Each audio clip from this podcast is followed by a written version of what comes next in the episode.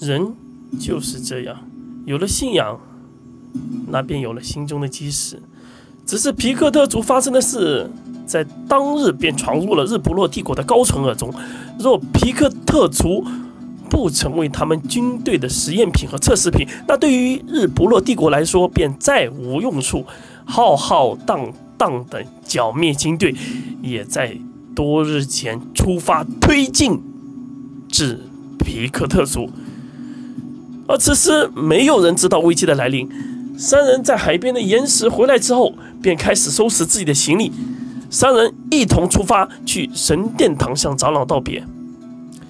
伯西重重地向神殿廊堂的各位长老叩首，言道：“我会带着皮克特族真正的辉煌回来的。”这是伯西对长老最后的交代。长老。也因此签发了他们进入日不落帝国其他地方有合作的部群的通关文件。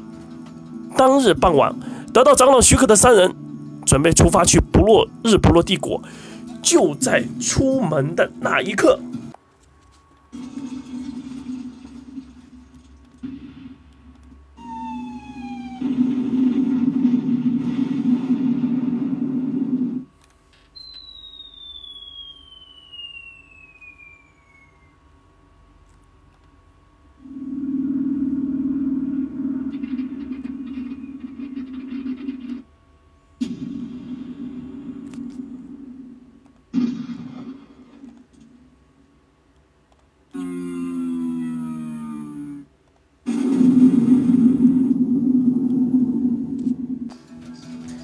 声巨大的爆炸声响彻在整个族内。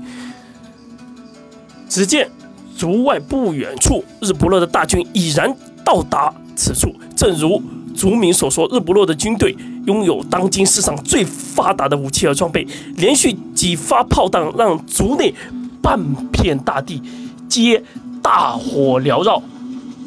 死伤惨重，所有的村民开始纷纷逃跑。伯西的脸上顿时露出了极为狰狞的样子，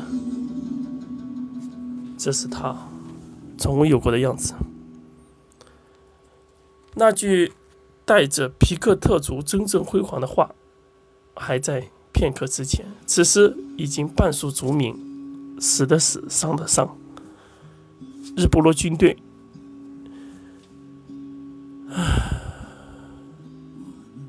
伯西叹道：“他的手指、拳头开始紧紧的握住。”